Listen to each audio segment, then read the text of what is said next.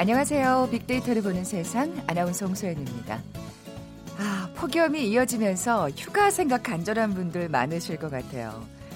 여러분들 올여름 휴가 어떻게 보내고 싶으신지요? 계획 어떻게 세우셨어요? 문화관광부가 우리 국민의 올여름 휴가 계획을 조사했습니다. 먼저 휴가 기간은 늘었네요. 경기 침체 여파로 공장 가동을 중단하는 기업이 늘면서 지난해보다 0.2일 증가하긴 했는데 응답자의 절반 이상이 휴가 여행 계획이 없다고 답했습니다. 뭐 휴가 계획이 없는 이후 여행 비용 부족 그리고 마음의 여유가 없어서라고 답을 했네요. 아, 1년에 며칠 쉬는 짧은 휴가입니다만 생각조차 하지 못할 만큼 빡빡한 우리 일상 참 안타깝게 느껴지는데요. 뭐 비싼 비용을 들여서 멀리 떠나는 여행은 아니더라도 나를 위한 휴식, 재충전을 할 수 있는 진정한 마음의 휴가는 꼭 계획해 보셨으면 좋겠습니다. 잠시 후 세상의 모든 빅데이터 시간에 휴가라는 키워드로 빅데이터 분석해 볼 거고요. 올여름 휴가, 뭐 바다로 떠나야지 하는 분들 많으실 텐데 주의해야 할 것들이 많죠. 상어에 대한 대비도 하셔야겠는데요. 어제 제주 함덕 해수욕장에 상어가 나타났다고 합니다. 신속히 대피해서 다행히 큰 사고는 일어나지 않았는데요. 그런데 여름철 바닷가에서 해파리에 물릴 확률이 높을까요? 상어에 물릴 확률이 높을까요? 뭐 당연히 상어가 더 무섭게 느껴지긴 하는데 이 해파리도 사실은 독이 있어서 물리면 굉장히 또 아프잖아요. 이와 관련된 연구 결과가 나왔다고 하나요? 통통 튀는 통계 빅데이터와 통하다 시간에 해파리의 숨겨진 이야기란 주제로 데이터 분석해 봅니다. 먼저 빅퀴즈 풀고 가죠. 휴가 얘기하니까 여름 간식 이게 떠오르네요. 뭐 수박, 참외도 시원하지만 삶아 먹는 이것 또한 빼놓을 수 없습니다. 하모니카를 부는 듯한 모습을 하면서 이걸 먹기도 하죠. 달콤하면서도 씹는 맛이 일품인데요. 여성들의 다이어트식으로도 인기가 높은 여름 대표 간식 이것은 무엇일까요? 보기 드립니다. 1번 호박, 2번 2번 해삼, 3번 옥수수, 4번 망고 샤베트. 오늘 당첨되신 두 분께 커피와 도넛 모바일 쿠폰 드립니다. 정답 아시는 분들 휴대전화 문자 메시지 지역번호 없이 샵 9730, 샵 9730. 짧은 글은 50원, 긴 글은 100원의 정보 이용료가 부과됩니다.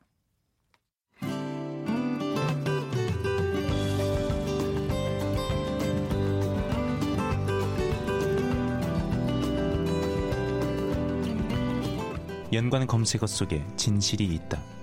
KBS 일라디오 빅데이터로 보는 세상. 세상의 모든 빅데이터. 궁금했던 모든 화제와 이슈를 빅데이터로 분석해보는 시간이죠. 세상의 모든 빅데이터. 어, 다음 소프트 정유라 연구원 나와 계세요. 안녕하세요. 네, 안녕하세요. 네. 아, 휴가 얘기만 해도 사실은 네. 가슴이 설레는데요. 지금 박상훈 님이 문자 주셨는데 저는 매일 반려견들과 집 근처 산책하는 게 여행입니다. 아, 너무 좋네요. 네.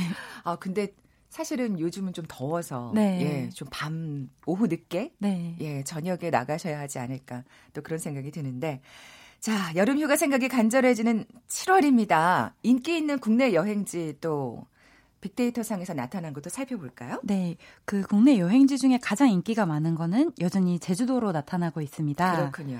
예. 인스타그램에서 여행 스타그램 연관 도시 언급을 보면 제주도의 언급량이 가장 높고 그 뒤를 부산이 잇고 있습니다. 역시. 예. 네. 제주도와 부산이라는 국내 대표적인 관광지 외에 최근 뜨고 있는 여행지는 강릉, 경주, 여수가 주목을 받고 있는데요. 네. 강릉의 경우엔 예전에 여름에만 찾는 관광지였잖아요. 근데 최근에는 1년 내내 가고 있는 것으로 알려졌습니다. 어, 그래요? 네. 그래서 한때 한옥 마을 여행으로 인기가 많았던 전주 여행이 최근에는 조금 주춤한 반면에 강릉 여행에 대한 관심은 점점 올라가고 그 지속세가 사계절 내내 약간 계절성 없이 이어지고 있습니다. 아, 그래요? 네. 사실 뭐 이제 당연히 제주도, 부산 네. 딱한 게 떠오르는 게 바다잖아요. 네. 강릉도 그래서 그렇지 않을까 싶었는데 연중 내내 인기가 많다고요? 네. 뭐가 이유가 있는 건가요? 물론 바다의 영향도 굉장히 크지만 그 인기가 지고 있는 전주 여행 대비 강릉 여행을 비교해 봤을 때 강릉 여행에만 있는 키워드가 세 가지가 있는데요. 그 세 가지가 호텔, 커피, 힐링입니다. 아. 그래서 그 호텔 같은 경우에 강릉 근처에 최근에 뭐 시마크 호텔이라던가 5성급, 6성급 호텔들이 많이 자리를 잡고 있고 그래요. 네, 그리고 펜션 같은 경우에 뭐 바다를 볼 수 있는 펜션 이런 부티크 펜션들이 여행을 어, 점점 개장하고 있으면서 네. 전주 여행에서 조금 부족했던 숙박이라는 부분이 해결돼서 오히려 강릉 여행이 2박 이상 하기 좋은 여행지로 인기를 끌고 있습니다. 아, 그렇군요. 뭐 그리고 커피가 있나요? 네, 그 강릉에서 커피 드셔보신 적 있으신가요? 네, 사실 저는 네. 마셔보진 못했는데 아. 굉장히 유명한 건 알고 네. 있어요. 진짜 많은 분들이 알고 계시는 것 네. 같아요, 이제는. 네. 네. 그래서 강릉의 커피 엄청 유명했던 테라로사 같은 경우에는 이제 전국 체인점으로 펼쳐질 정도로 굉장히 인기를 끌고 있고 그 외에도 여러 가지 커피 공장이라던가 사람들이 요즘 좋아하는 부티크 커피숍이라던가 이런 것들이 굉장히 많이 강릉에 열고 있다고 해요. 네. 그래서 최근 카페 투어라는 말이 유행이잖아요. 그런 식으로 카페 투어를 강릉으로 가는 트렌드까지 이어지면서 강릉 여행에 대한 인기가 점 점점 높아지고 있는 것 같습니다. 그렇군요. 어, 이 T로 시작하는 네. 그, 어, 그 체인점이 강릉에서 시작이 된 거였군요. 네. 네. 어, 인기 있는 해외 여행지도 좀 살펴볼까요? 해외 여행지의 경우 지금 약간 그 무역 분쟁 때문에 일본에 대한 감정이 좋지 않긴 하지만 네. 그럼에도 불구하고 가깝고 엔저 현상이 오랫동안 지속됐기 때문에 일본에 대한 관심이 가장 높기는 합니다. 어, 이건 또 이제 옛날 바뀔 예, 것 예, 같아요. 바뀔 이번 거, 여름에는 네. 확실히. 네. 네. 그래서 그 바뀌고 있는 추세를 살펴보면 그 오사카와 도쿄가 가장 높았던 여행지에서 점점 다낭이 추격을 하고 있거든요. 아, 베트남이요. 네. 그래서 베트남 여행을 최근에 굉장히 많이 가고 있는데 많이 가고 있는 베트남 여행 중에서도 다낭에 대한 인기가 가장 높게 나타나고 있습니다. 네. 아무래도 다낭 하면은 그래 보면 주변에서 가신 분들 보면 그러니까 뭐 리조트 시설이 좋다. 네. 그래서 가족끼리 가기에 좋다 뭐 이런 네. 얘기를 하는데 어떻게 보면은 아까 강릉이 또 요즘에 네. 호텔이 많이 개장했다고 네. 했잖아요. 숙박 시설이 굉장히 중요하다는 생각이 드네요. 네, 네, 그런 의미에서 역시 다낭이 인기가 많은데요. 가장 인기가 많았던 오사카와 다낭을 비교해봤을 때 다낭에서 특징적으로 나타나는 말들은 조식, 리조트, 수영이었습니다. 그래서 네. 호텔에서의 느낄 수 있는 가장 좋은 점 중에 하나가 바로 이 조식이 아닐까 싶은데요.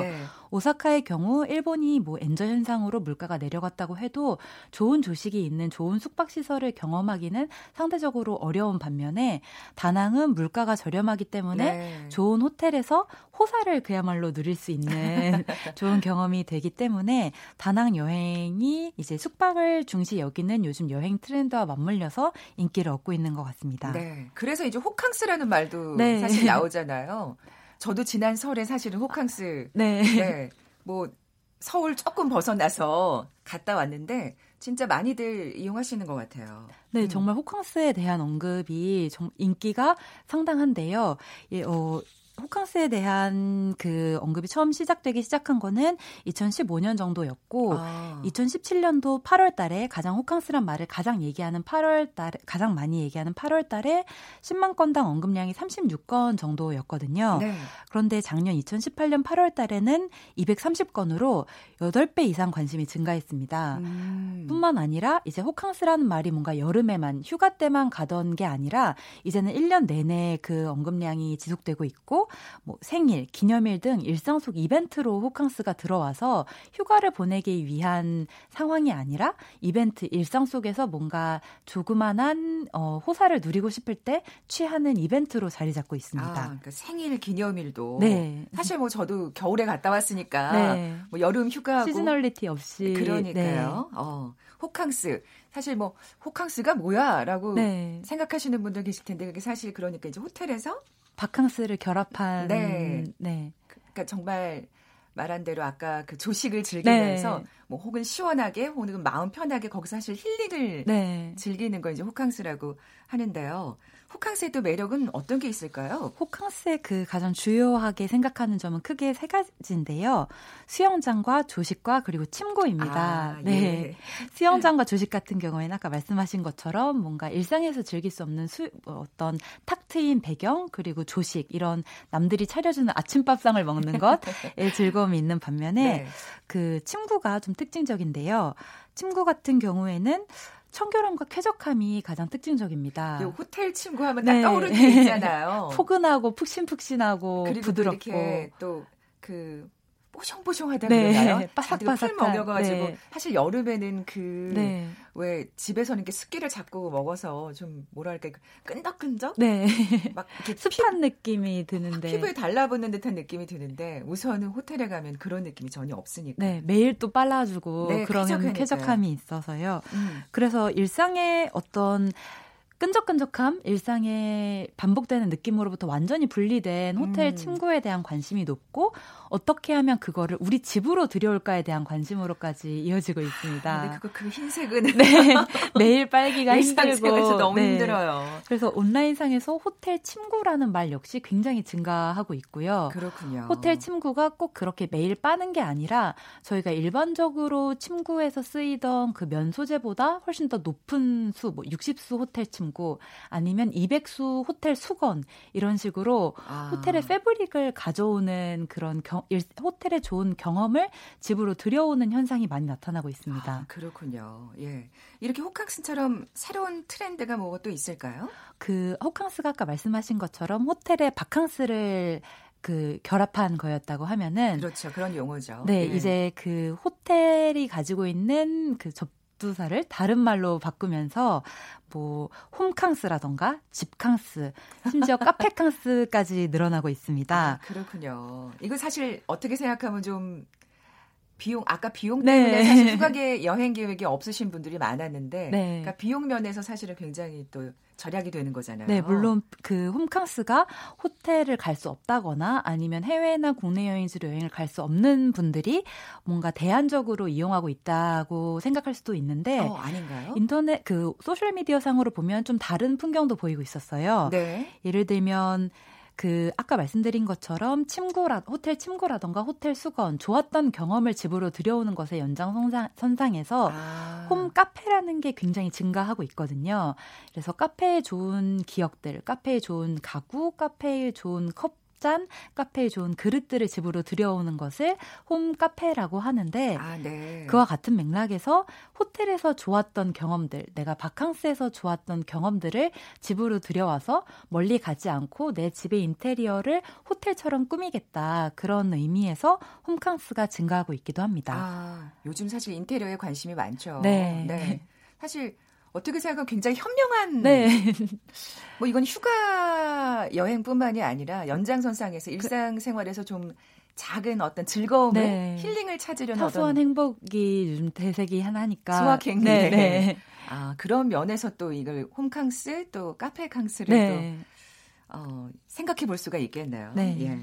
지금까지 다음 소프트 정유라 연구원과 오늘 휴가에 관해서 얘기 나눠봤습니다. 고맙습니다. 감사합니다. 잠시 정보센터 헤드라인 뉴스 듣고 돌아올게요. 서울 지역 자사고 8곳이 교육청 평가에서 탈락해 일반고 전환 절차를 밟게 됐습니다. 서울시 교육청은 평가 대상 13곳 가운데 경희, 배재, 세화, 숭문, 신일, 중앙고와 이대부고, 한대부고에 대한 자사고 지정 취소 절차를 진행한다고 밝혔습니다.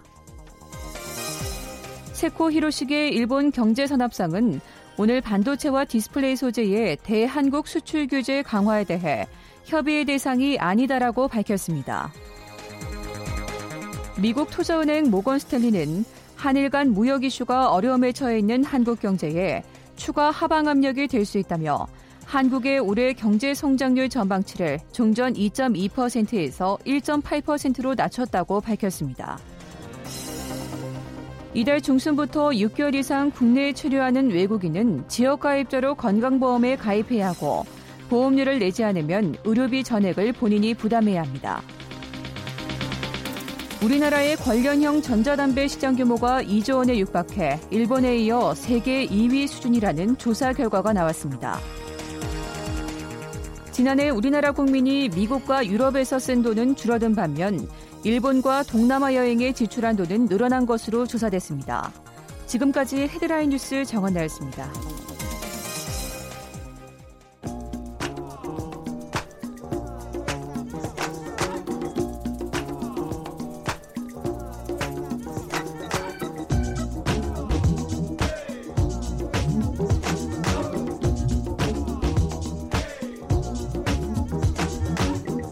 통통 튀는 통계.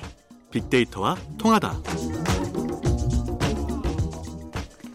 데이터와 차트로 세상을 보는 시간이죠. 통통 튀는 통계 빅데이터와 통하다.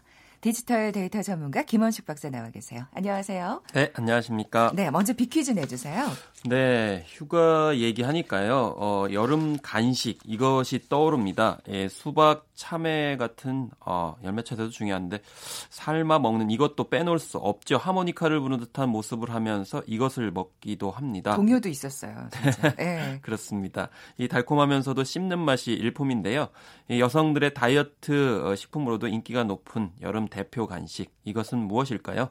1번 호박, 2번 해삼, 3번 옥수수, 4번은 망고 어, 샤베트네요. 네, 오늘 당첨되신 두 분께 커피와 도넛 모바일 쿠폰 드립니다. 정답 아시는 분들 휴대전화 문자 메시지 지역번호 없이 샵 9730, 샵 9730입니다. 짧은 글은 50원, 긴 글은 100원의 정보 이용료가 부과됩니다.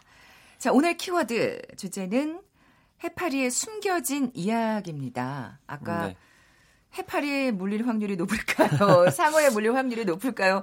어, 이런 질문을 드렸는데 네.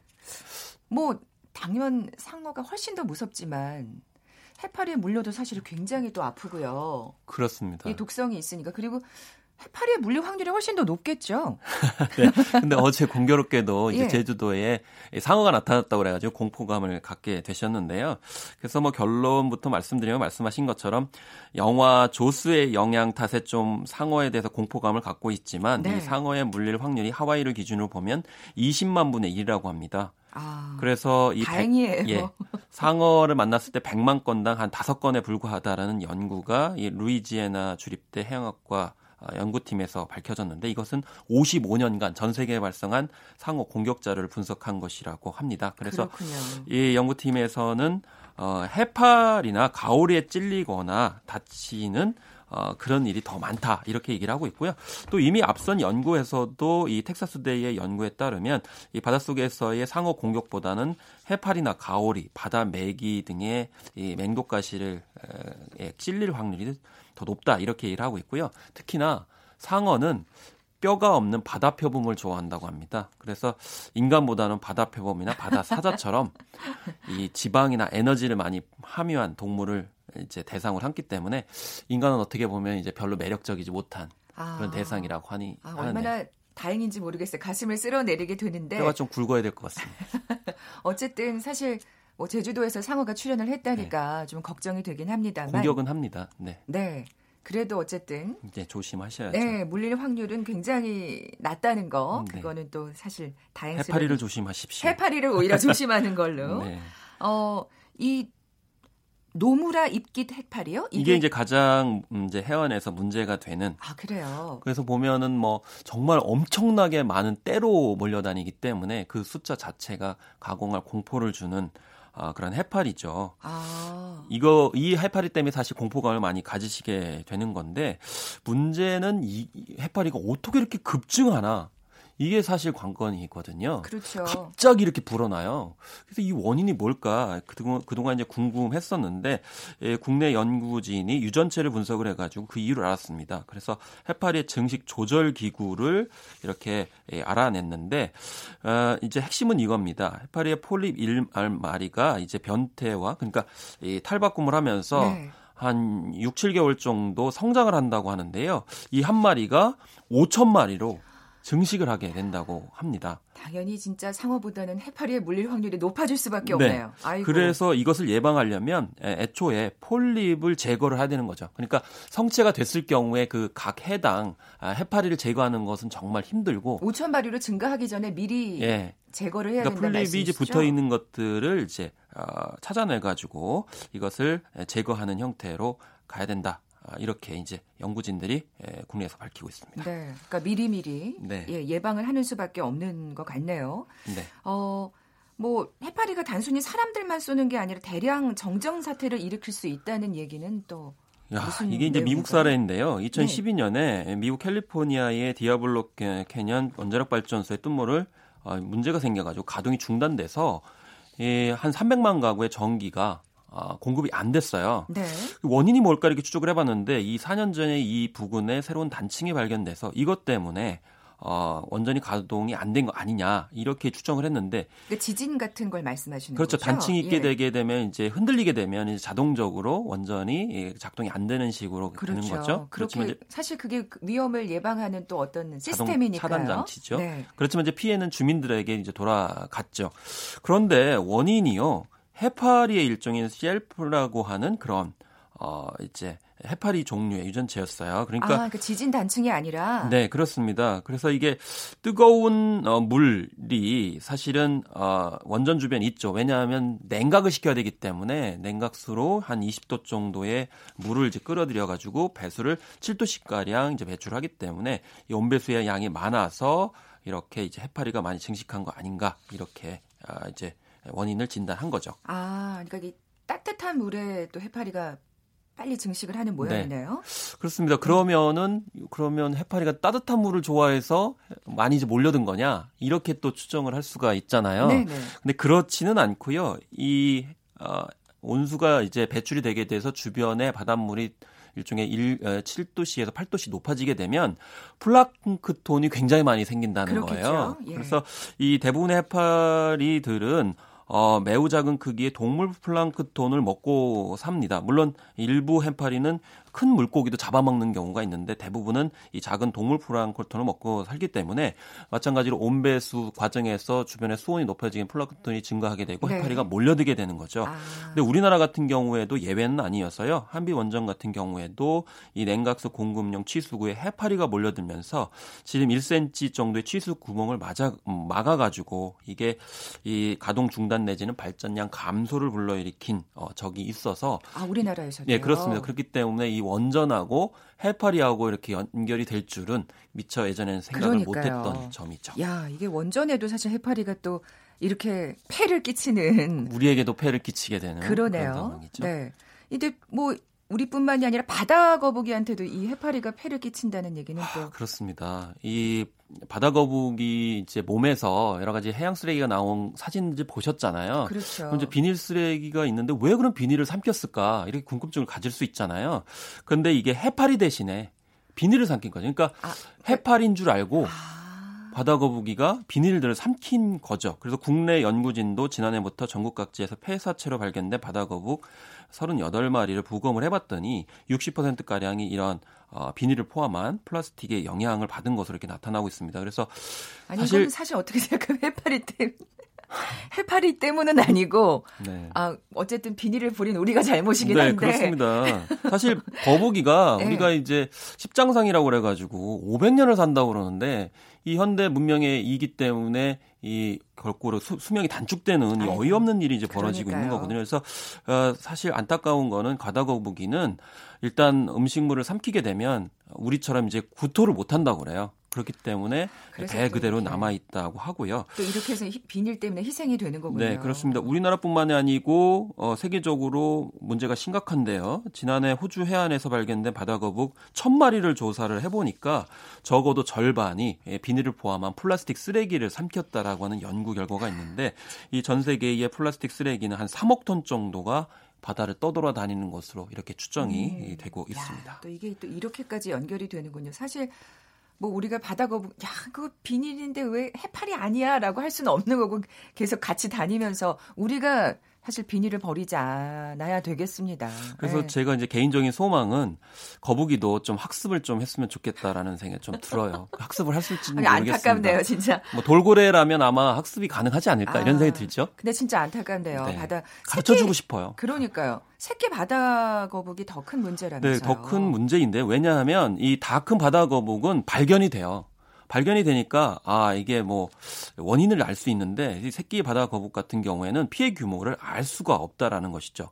그래서 새끼 거북의 피해는 더 클 것이라고 추정이 되는데 이거는 이제 더 큰 문제가 뭐냐면 새끼 거북 자체가 이제 죽어버리면 아예 새끼도 못 낳고 죽어버리게 되는 상황이 벌어지기 때문에 사실 종이 멸종될 수 네, 있는 종이 것이잖아요. 멸종이 될 수 있습니다. 그래서 이 굉장히 오랫동안 생존했던 바다 거북의 단종을 불러일으키는 것이 이런 비닐과 같은 플라스틱 쓰레기일 수 있다는 것에 참 어처구니가 없고 뭐 인간으로 참 어, 죄책감을 느끼게 만드는데요. 그러니까요. 그렇기 때문에 이 바다 거북이 산란하는 곳들을 중심으로 해가지고 특히나 그곳에 이 비닐을 포함한 음, 이제 플라스틱 쓰레기는 더욱 더 조금 제거가 음. 일찍부터 돼야 되지 않나 이렇게 또 생각을 해볼 수가 있는 것이죠. 네.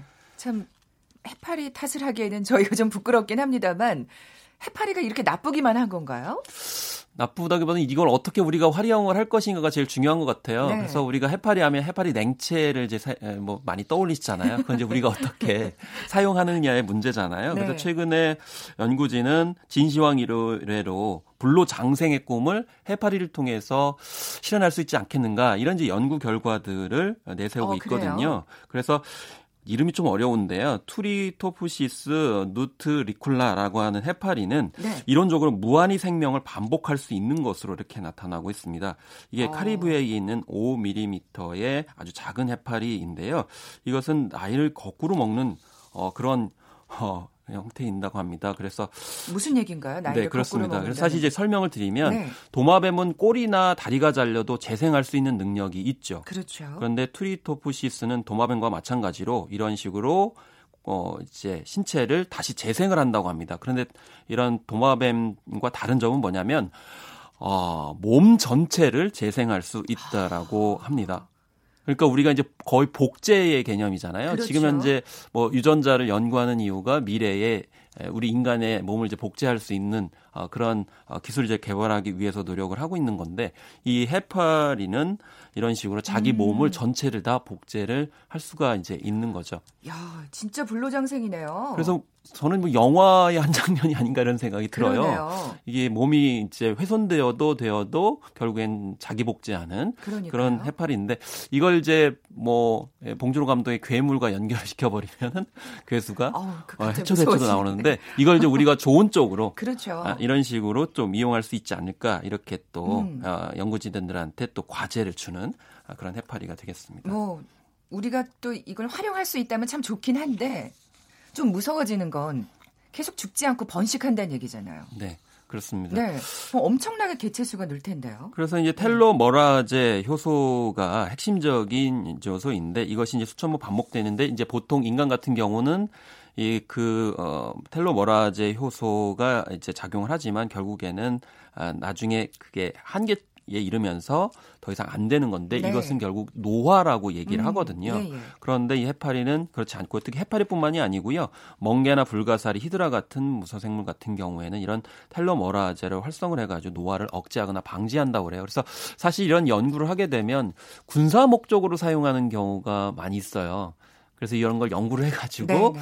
뭐 이제 적진에 침투해가지고 뭐 이렇게 침투하고 파괴하는 이제 그런데 사용을 하는데 제발 이제 군사용으로 좀 이런 기술들이 사용하지 않았으면 좋겠다라는 음. 생각이 좀 들고요.